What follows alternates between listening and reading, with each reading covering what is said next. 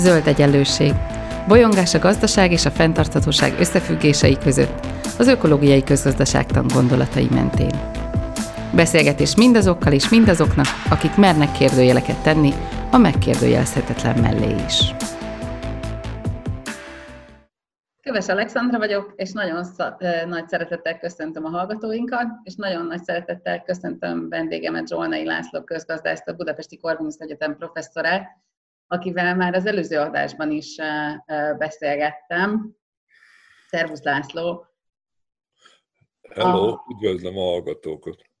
A hónapunk témája az ökológiai közgazdaságtan és a vallások, és a mostani adásunkban a buddhista közgazdaságtanról fogunk beszélgetni. És ugye az előző adásunkban a vallások szerepéről beszélgettem veled egy fenntarthatósági átmenetben, és, és most ugye a buddhista közgazdaságtanról fogunk beszélgetni. Kevés olyan ökológiai közgazdász van, aki ne ismerné és ne tisztelné Ernst Schumachert, aki a Kicsi Szép című könyvével írta be magát a történelembe.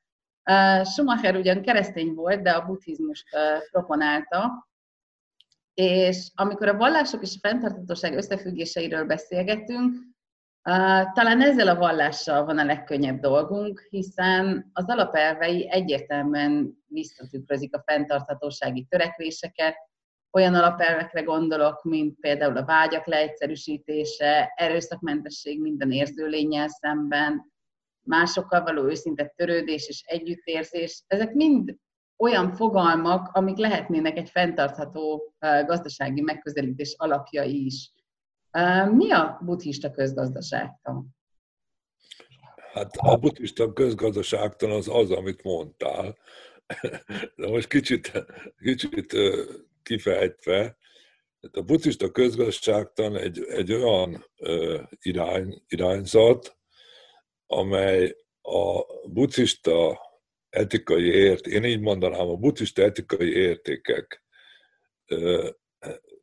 komolyan véve, azokat követve kíván kidolgozni olyan modelleket és olyan projekteket, olyan irányokat a gazdasági, mind az üzleti, mind az üzleten kívüli gazdasági élet területén, amelyek egy buddhista világszemlélet alapján a, ezt meg is fogalmazzák ők explicite, a boldogsághoz, a béké, békéhöz, és a, ők ne, permanens fenntartható, hosszan távon megmaradó, fenntartható világhoz vezetnek. Az újdonság az az, hogy a buddhista megközelítés nem is feltétlenül nevezném vallásnak, mert szinte a buddhizmus egy nem vallás vallás. Egyszerűen azért, mert például nincsen benne Isten kép, tehát a buddhizmus az egy Isten nélküli vallás. Nevezhetjük világszemléletnek, vagy etikai rendszernek, egy életformának, az, az ezekre, a, ezekre a dolgokra, dolgokra törekszik. Tehát én nagyon sok helyen szoktam, nem csak Magyarországon, hanem külföldön is buddhista közgazdaságtanról beszélni, előadásokat tartani, nyugatiaknak is, és keletieknek is. És a nyugatiak először nagyon lelkesednek, hogy hú, buddhista közben óriási dolog, nagyszerű, fantasztikus, és amikor ezért kezdem nekik mondani, hogy gyerekek, ez tényleg nagyon jó, de itt azért vannak, vannak ám nagyon komoly követelmények. És akkor most, amit fogok mondani, az általában nem tetszik már a nyugati ö, embereknek, mert mert a buddhizmusnak a centrális tézise, amiből ezek a, ezek a csodálatos etikai elvek következnek, a buddhizmusnak a centrális tézise az, hogy az én, az én, a self, az nem létezik.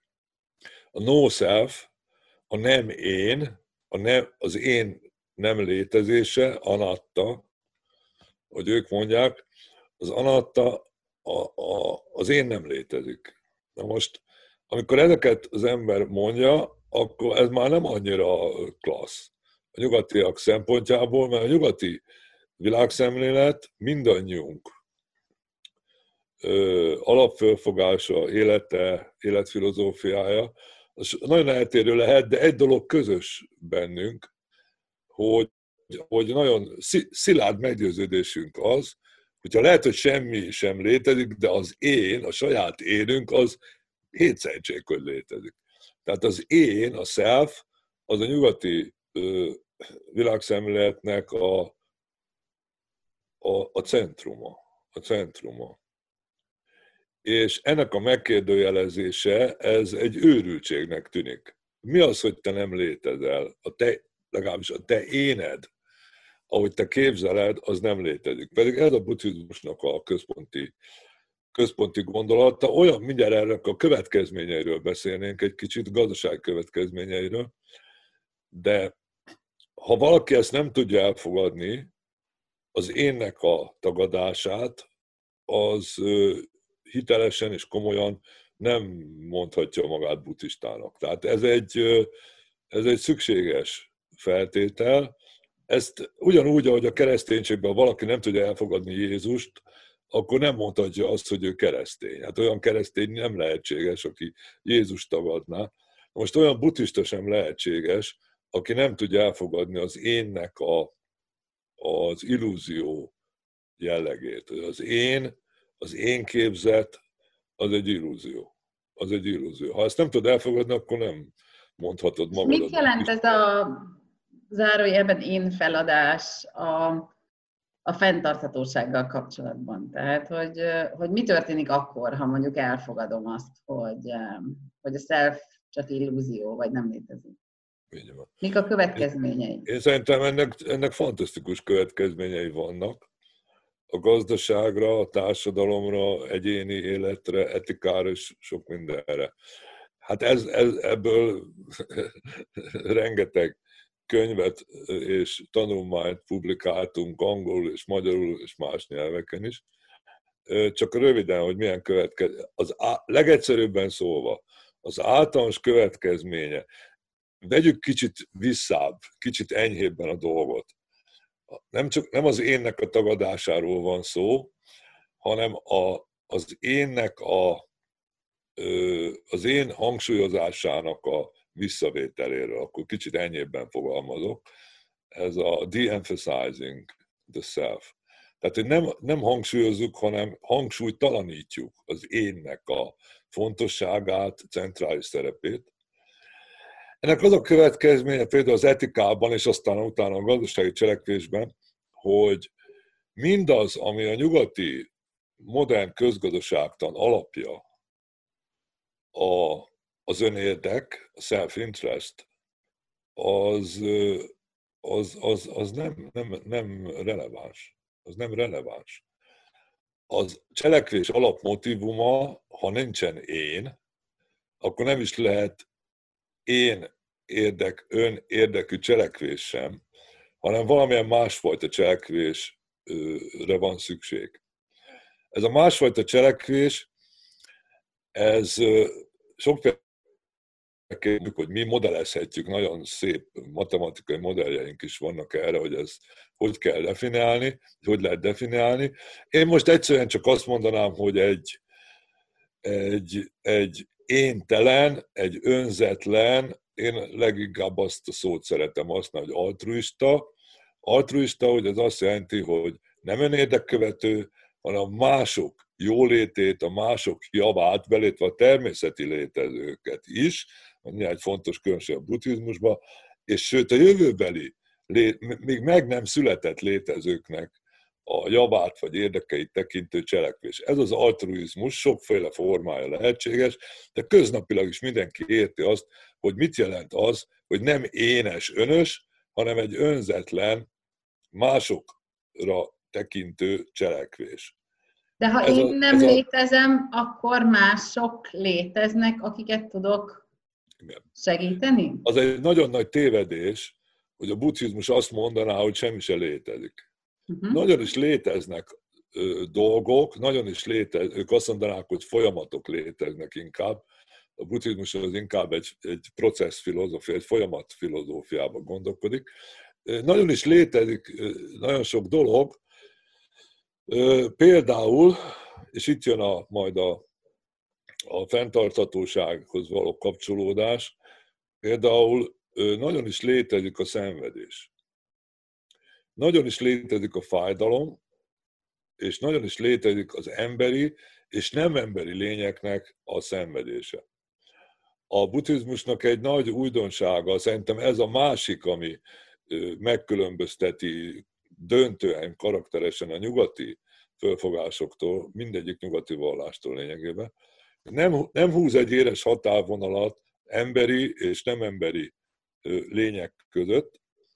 A, ők szeretnek arról beszélni, hogy az összes érző lény, sentient beings, az összes érző lény, sőt, az összes lény, az összes lény.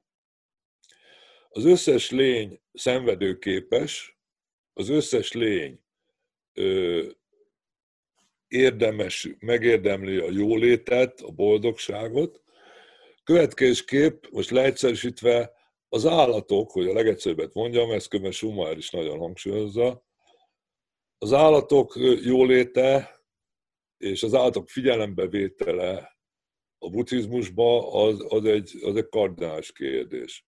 Nem csak az emberek szenvednek, az állatok is szenvednek, és a, őket is figyelembe kell, kell vennünk. Ennek elképesztő következményei vannak a, a gazdaságra és a társadalmi működésre nézve, erről beszélhetünk, mert rendkívül sok praktikus vonatkozása és következménye van. De én ezt a kettőt hangsúlyoznám, igenis nagyon sok minden létezik a buddhizmusban, buddhizmus szerint.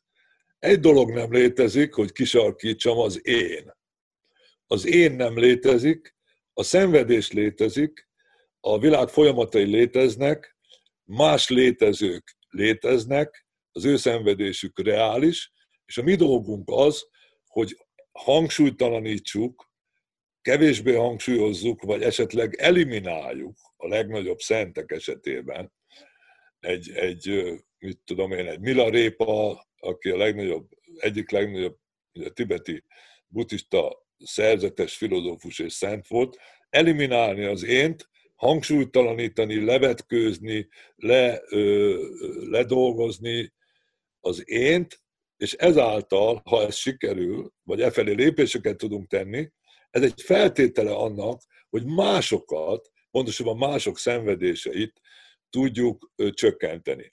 Ez egy nagyon izgalmas konstrukció, egy nagyon nem nyugati konstrukció. Én nekem kb. 30 éve foglalkozom ezzel, én nekem a, nem csak mint közgazdász, hanem mint, mint, mint etika kutató is, és nekem az a, a meggyőződésem, hogy ez egy hihetetlen klassz és működő konstrukció. Tehát Azért egy nyugati gondolkodó elgondolkozik azon, hogy ha létezik másoknak a szenvedése, más lényeknek a szenvedése, akkor akkor mitől nem létezik az én szenvedésem? És mitől nem, nem irányulhat a, mitől nem irányulhat a cselekvésem a saját szenvedésem csökkentése érdekében? És akkor a te szenvedésed, az én szenvedésem is létezik, természetes. Itt csak arról van szó, hogy nem úgy kell megkonstruálni. Ez egy ilyen metakonstrukció, hogy szakkifejezést használják, de az a lényeg, hogy nem úgy kell megkonstruálni a, a létet és az életünket, hogy a középpontba állítjuk ezt az ént, hanem, most leegyszerűsítem persze, nem lesz szakszerű, de azt, mondan, azt mondhatnánk, hogy szenvedés folyamok, folyamok vannak, azért ez elég buddhista hangzik, és úgy is van. Különböző szenvedés folyamok vannak a világban. Hát ez a butának az alaptét, a világ szenvedés. Szenvedés folyamatok vannak a világban, azt hiszem ez már így jó beleértve a saját szenvedéseinket, a embertársaink szenvedéseit, és a nem, nem emberi társaink szenvedéseit is. Ezek a szenvedések buddhizmus azzal foglalkozik, hogy mi ennek az oka. Mi az, ami kiváltja ezeket a szenvedéseket. Most én ebben nem akarok annyira belemenni, de itt jön a másik nagy felfedezése a, a buthának, de tényleg szó szerint én egy tudományos felfedezésnek tartom. És hát a modern pszichológia eléggé igazolja őt.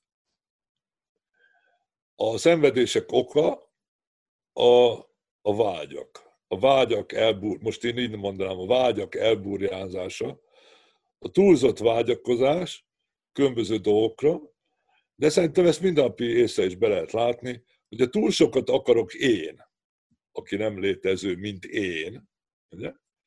túl sokat akarok anyagi szempontból elsajátítani, birtokolni, megszerezni, és így tovább, akkor annak nagyon súlyos ára van, mert más lények, emberi és nem emberi lények, ez miatt ö, szenvedni fognak. Az én cselekvéseim, vágyak vezérete cselekvéseim miatt. Hát hagyd mondjak egy példát, ami kézenfekvő, ö, és nagyon súlyos etikai és gazdasági kérdés, ugye az egész vegetárianizmusnak és veganizmusnak a kérdése. Én magam, hogyha személyesen lehet mondani, én 15 éve legalább vegetáriánus vagyok, etikai és ökológiai megfontolások alapján. Múltkoriban hallottam egy amerikai barátunktól egy nagyon jó megfogalmazást, aki azt mondta, hogy nem az a kérdés, hogy mit eszel, az a kérdés, hogy kit eszel. Kit eszel. Az állati lények, az állati társaink, ők is lények, és őket eszi az, aki úgy dönt, hogy, hogy, hogy húst fogyaszt.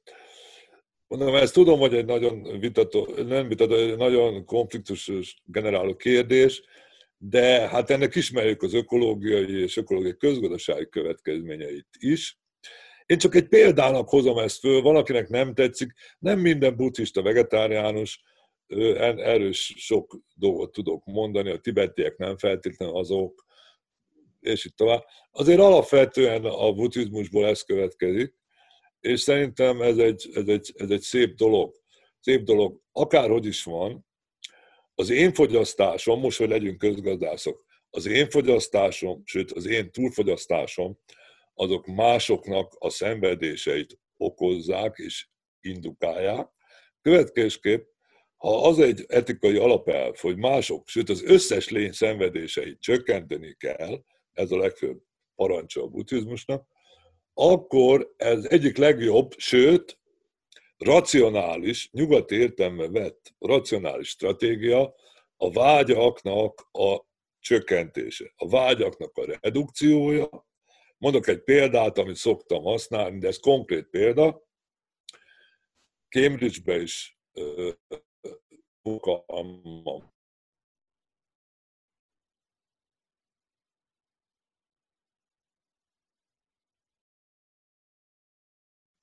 Ez régebben volt, még a Covid előtt volt. Ők azt mondták, hogy minden második hétvégén New Yorkba megyünk. Ők. Ezt nem felejtem el soha, ezt mindenkinek elmesélni.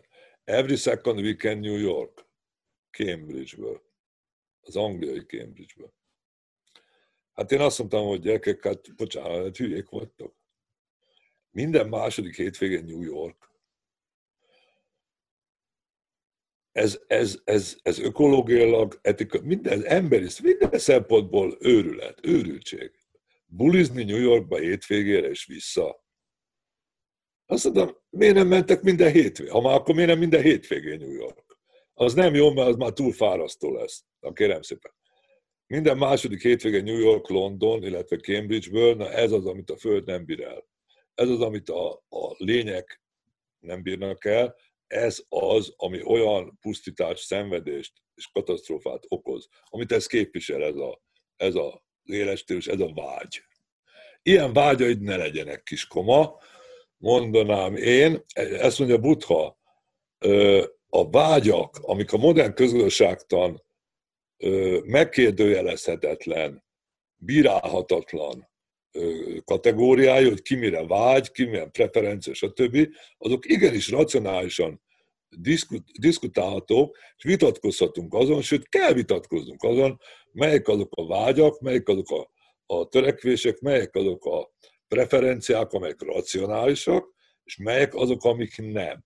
Tehát a buddhista közgazdaságtan, hogy visszakapcsoljunk a közgazdaságtanra, az azt mondja, hogy a fogyasztás az nem olyan értelemben tekintendő szuverén döntésnek és cselekvésnek, mint a nyugati közgazdaságtan mondja, hanem igenis az egy etikai téma, hogy ki mit, hogyan fogyaszt, és egyszer azért, mert más lényeknek a sorsát, szenvedését és jólétét negat, általában negatívan befolyásolja. Következésképp nem azt csináltok, amit akartok, hanem figyelembe kell venni még a fogyasztási tevékenységeknek is a ökológiai, társadalmi és etikai hatását.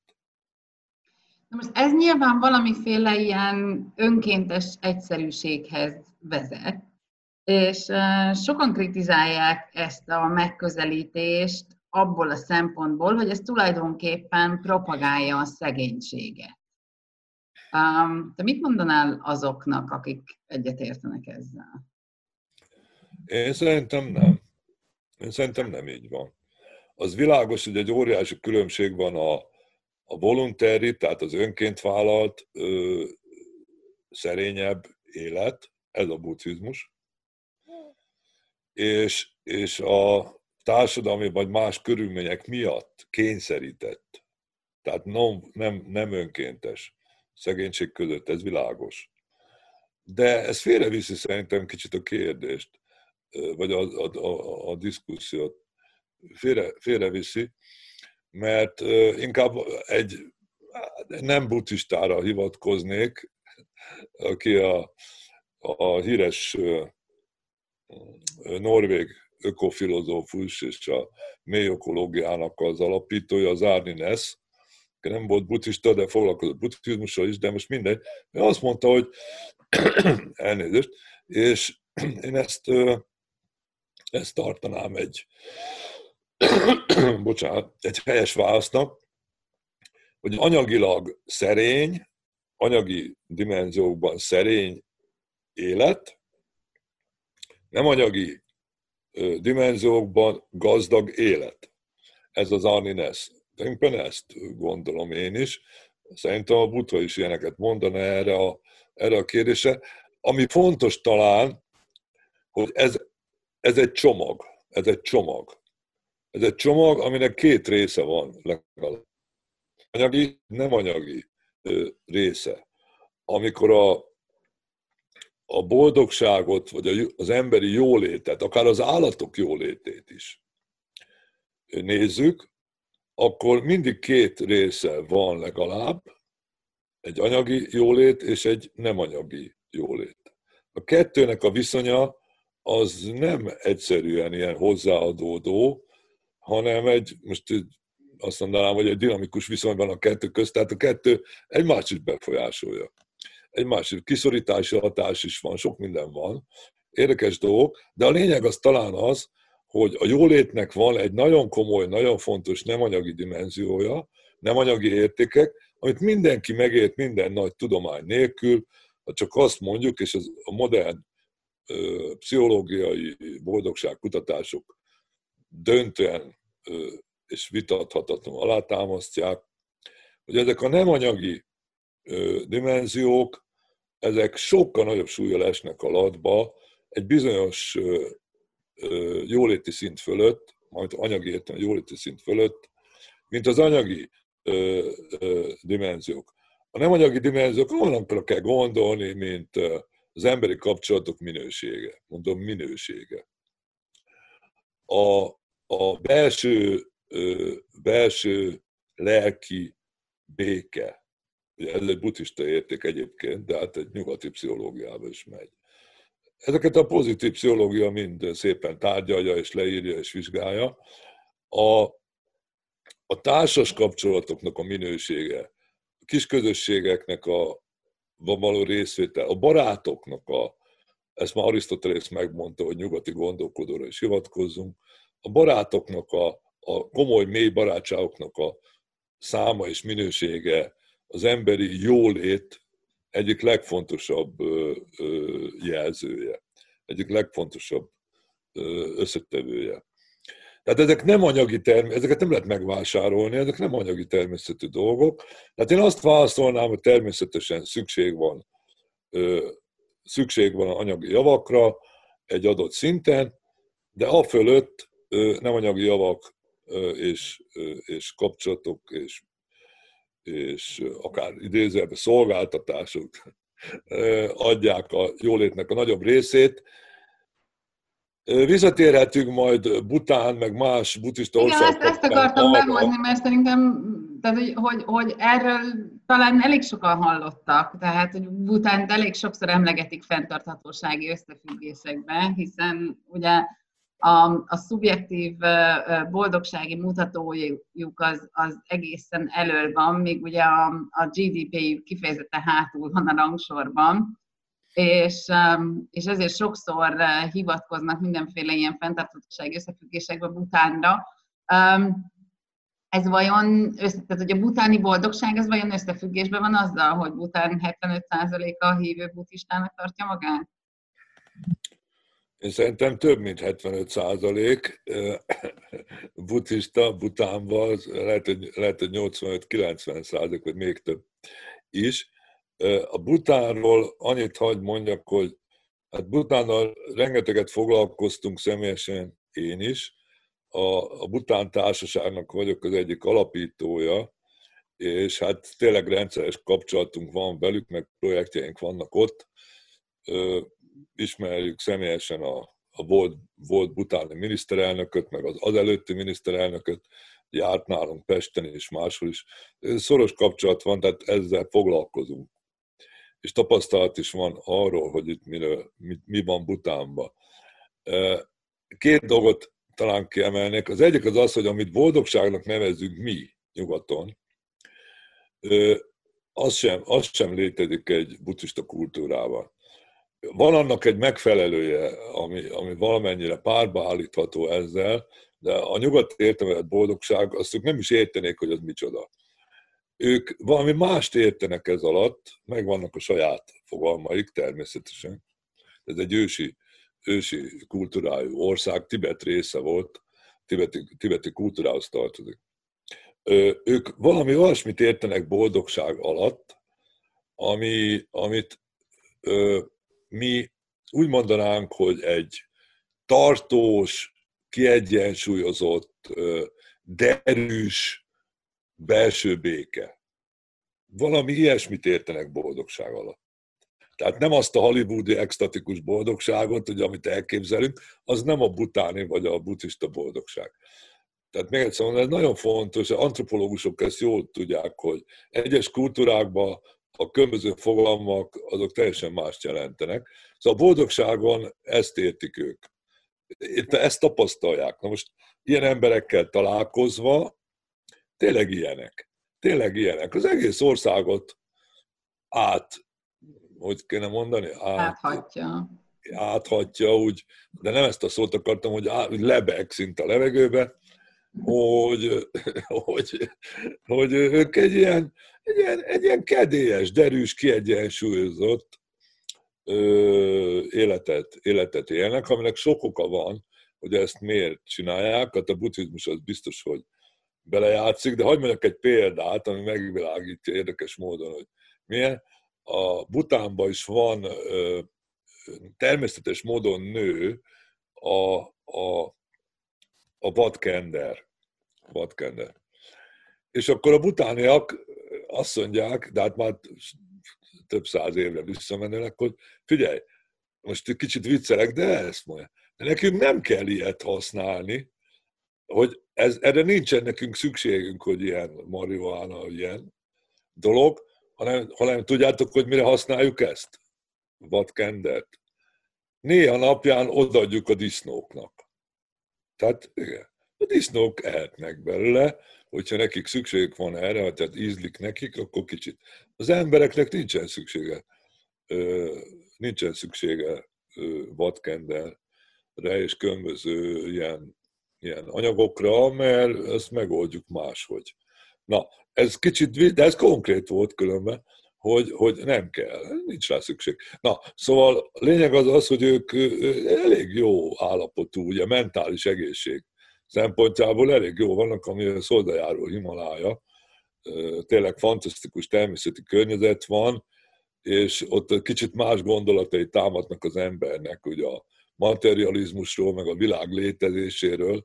Szóval nem akarom el anekdotázni, de hogyha elmegyünk Háj Himalájába, ott akkor könnyen támadnak olyan gondolatai az embernek, hogy, a, hogy az én az tényleg nem létezik. Ezt csak úgy mondom. Meg hogy az anyagi világ se annyira úgy létezik, ahogy mi elképzeljük, ahhoz kellenek azok a magasságok is, amiben ők ottan élnek, meg az a ritka levegő is, ami, ami ottan adódik a, a nyugati odalátogatónak. De ezek anekdoták, nem ez a lényeg. Az biztos, hogy a Bután, ha egy példát kellene ma mondani, visszatérve közgazdaságtanra, akkor, akkor én, hogy, hogy hogy nézhet ki egy buddhista gazdaság, akkor a Butánt lehetne mondani. Számos buddhista ország van keleten, de ezek az országok, ugyanúgy, mint a nyugati országok, amit említettünk, hogy mondhatjuk, hogy keresztény országok, de a gazdaság az nem keresztény. A, a, a, keleti buddhista országok buddhisták, mint ország, de a gazdaságok az döntően az nem, nem buddhista. A, van azért néhány kivétel, de a Bután egy jó példa arra, ahol, ami azért többé-kevésbé lehet azt mondani, hogy, hogy a buddhizmus nagyon komolyan veszi a kormányzat, komolyan veszik a vállalkozók, komolyan veszik az emberek, és azért többé-kevésbé buddhista elvek alapján szervezik meg a, a gazdasági működést, amire ezer példát tudunk mondani, ami megvilágító erejű, hogy mi az, hogy, hogy egy ilyen megközelítés. Én egy példát hagy hozzak, ezt szoktuk a, szoktam a hallgatóknak is illusztrációként használni, ezt mindenki megérti. Butánban, Butánban ugyanolyan nagy magas hegyek vannak, mint a szomszédos Nepálban, mert az a túloldal. Tehát ugye a Nepálban van a Monteverest. Butánnak ugyanúgy 8000 méter fölötti hegyei vannak, mert a másik oldalon helyezkedik el. Óriási különbség az az, hogy Butánban, Nepállal ellentétben tilos a, nem azt mondom, hogy a hegymászás a tilos, de nem kapnak engedélyt ezeknek a általuk szent hegynek, hegyeknek tartott, soha ember által meg nem mászott hegycsúcsok meghódítására se turisztikai, se sport expedíciók nem kapnak engedélyt, nem lehet csinálni, nem tud csinálni. És ez egy üzleti, üzletben illusztrálom, egy üzleti példával, ami konkrétan megtörtént, egy svájci csoport, egy svájci profi hegymászó csoport egy millió dollárt ajánlott a, Nepal, a, a tibeti a butáni kormánynak, hogy egy hegyet egyetlen egyszer, amit soha ember nem mászott még meg, ők megmászhassanak. Egy millió dollár. Ezt, a, ezt az ajánlat, ez egy üzleti ajánlat volt. Ezt az ajánlatot a kormány szerintem helyesen elutasította. Nem fogjátok megmászni a mi hegyeinket. Ez egy kicsi kekeckedésnek tűnhet nyugati szempontból. Nincs az miért a pénz. Nem miért nem mászátok meg a hegyeket, tehát ez miért, mi lesz akkor? Na kérem szépen, tudjuk, hogy mi lesz akkor, mert ott van az kísérleti ellenpélda Nepál, amelyik belement 30-40 évvel ezelőtt ebbe a, a, a hegymászó turizmus, tömegturizmus, pénzre menő dologra, és tudjuk, részletesen dokumentálva van, közgazdaságilag mindenféle szempontból, hogy mi történt a, a, a Monteveresttel, milyen pusztító, milyen döbbenetes, mint egy kis ökológiai, közgazdasági negatív esettanulmány, hogy hogyan tette tönkre a pénz vezérelt, önérdek alapon működtetett, most már tömeg turizmus a Monteverestet, ez az, amiben Bután, nem akar belemenni ebbe a zsákutcába. És szerintem nagyon bölcsen teszik.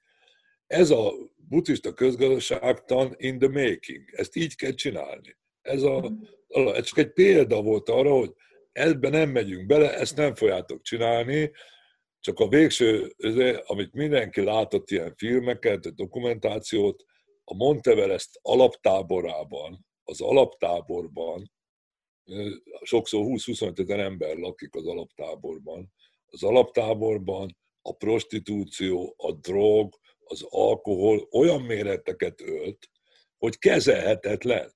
Hát a Monteverestre akarunk fölmenni, közben az alaptáborba a nem tudom mihez hasonlítható fertő van, de nem ez a lényeg, hogy fertő, hanem fönt a menedzselhetetlen, menedzselhetetlen. Na most, Bután, ebben nem fogunk belemenni. Amikor, amikor buddhizmusról beszélünk, akkor azért a, a nyugati világban is hallunk már olyan vállalatvezetőkről, akik így, így megpróbálják valahogy ezt a szemléletet magukévá tenni. De hogy, hogy összefér az, hogy mondjuk van egy vállalatvezető, aki ezen gyakorol, és közben milliárdos üzleteket igazgat? Tehát össze lehet ezt a kettőt hozni, vagy, vagy a pénz, ahogy mondjuk ennél a példánál, a sok pénz, vagy a, a mostani gazdasági logikában szerzett sok pénz eleve kizárja ezt a kettőt? Én szerintem attól függ. Attól függ. Mitől? Vannak fantasztikus pozitív példák, mindjárt mondom, például a Patagónia, amit sok, sokan ismernek, olyan, olyan innovatív, tényleg ökológia orientált váltok, amely, például a Patagónia azért hozom, mert az, ugye az egy buddhista, buddhista vállalat abban az értelemben, hogy az alapítója a, a Kosárd, ez Kalifornia, a Kosárd az, az zen buddhista, de nem csak, hogy az, hanem ő azt mondja, és igaza van, hogy a, buti, a, az üzlet, nem kell félni, az üzlet az egy fantasztikus gyakorló terep a buddhisták számára. Az egy igazi gyakorló. Itt most mutasd meg, kisokos, hogy mit tudsz. Tehát nem fél, nem vissza kell vonulni az üzlettől, mondja ő, én szerintem is így van, hanem ez egy, itt, mut, itt mutasd meg most, hogy mit lehet, mit tudsz csinálni buddhista értékek alapján. Patagónia, erről írtunk, esettanmányokat csináltunk, rengeteg máson, mások is. Ez fantasztikus példája, hogy meg lehet csinálni hitelesen, komolyan, buddhista elvek alapján egy sikeres nagyvállalatot. Tehát a szenvedés folyamatát csökkented az üzleti tevékenységeid által? Ö, igen, de ahhoz nagyon kreatív üzleti, új típusú üzleti modelleket kell csinálni. Majd mondok negatív példákat is, ez most csak egy pozitív. A Patagónia például tudatosan csinálja, de ez ismert szerintem, hogy hogyan kell a saját fogyasztóit arra rávenni, vagy ösztönözni, hogy tényleg csak a szükségleteiknek megfelelő terméket vásárolják meg a cégtől. Ugye a legkíresebb kampányok, ami világsiker lett, az az, hogy, hogy azzal jöttek ki egy, azt hiszem egy ilyen Black Friday alkalmával néhány évvel ezelőtt, hogy, hogy senki ne vegye meg a Patagóniának ezt a jackiét. Tehát az ő terméküket. Don't buy this jacket. De e, elképesztő jó dolgokat csinálnak, de nem ez a lényeg, hanem a hitelesség a fontos. Megvan az, hogy climate footprint, mindent csinálnak, ami, ami szükséges, de akkor a végső az, hogy a cég neve Patagónia. A, azt is tudjuk, hogy Patagónia a Chile, Chile, Chilebe van, vagy Chile, Argentinában is átnyúlik talán. Tehát a Patagónia egy óriási terület Dél-Amerikában. Most a Patagónia cég az a profitjából óriási területeket megvásárolt természetvédelmi, aztán és átalakított a természetvédelmi területekre, megőrzés, hogy jövő szám szempontjában, ökológiai szempontjából megőrzés legyen. Tehát a Patagónia az befektet önzetlen alapon, itt jön az altruizmus, a jövő generációk meg a föld jövője miatt Patagóniába, a valódi Patagóniába is. Tehát ezek nagyon komoly dolgok. De hogy nem ennyire csak szép a kép, ne ennyire csak szép legyen a kép, teljesen úgy van, ahogy mondod, nagyon jó pár olyan nyugati, főleg amerikai buddhistának mondott vállalkozó és vállalkozás van, akik teljesen hiteltelenül szerintem, hiteltelenül és akár visszaélve a buddhista értékekkel sikeres, óriás vállalkozásokat hoztak létre. Én ezt vissza lehet élni mindennel, a buddhizmussal is vissza lehet élni, a kereszténységgel is vissza lehet élni, természetes. Ezeket kritikával kell szerintem fogadni. Erre is tudunk példákat mondani, de hagyj hozzak egy köztes példát, amit aztán már mindenki ismer. Apple. Apple. Az Apple ma a világ legértékesebb vállalata. Az Apple-nek a létrehozója és kifejezte a Steve Jobs volt, aki ugye meghalt néhány évvel ezelőtt. A Steve Jobs egy zseniális vállalkozó volt, a Palo Alto, Kalifornia, ő zen buddhista volt. Na most én tanulmányoztam az életét, mert nagyon fontosnak tartom, meg a gondolkodását. Steve Jobs ö, tényleg buddhista volt, és egy csomó dologban, amit ő csinált, tetten érhető a buddhista gondolkodás. Ezzel nem azt akarom mondani, hogy az épül. Az, vállalat. Igen, azt én egyáltalán nem állítom.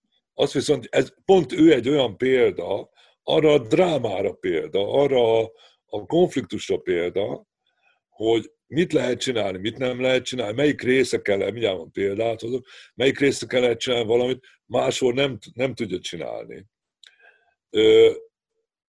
De egy dolog biztos, hogy a Steve Jobsnak a buddhizmusból származó irraci, bizonyos értelemben irracionális, uh, irracionális vonzódása a, a minőségköz és, a, és az esztétikai tökéletességköz, ez részletesen le van írva, hogy ő hogy gondolkodott, és tényleg, irracionálisan ragaszkodott az esztétikai superioritáshoz a termékek esetében.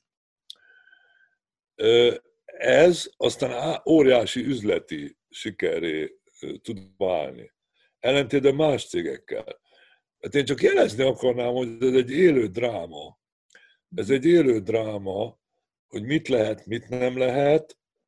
Ha pozitívra akarom fordítani, akkor azt mondom, és a Patagónia jobb példa, hogy ahhoz, hogyha az üzleti életbe, a nyugati kultúrában meg akarjuk ezeket az értékeket valósítani, szerintem ez lehetséges, de nagyon nehéz, és hihetetlen kreativitásra, hihetetlen új víziókra és, és igazi áttörő innovációra van szükség ahhoz, hogy ezek, ezeket meg lehessen valósítani.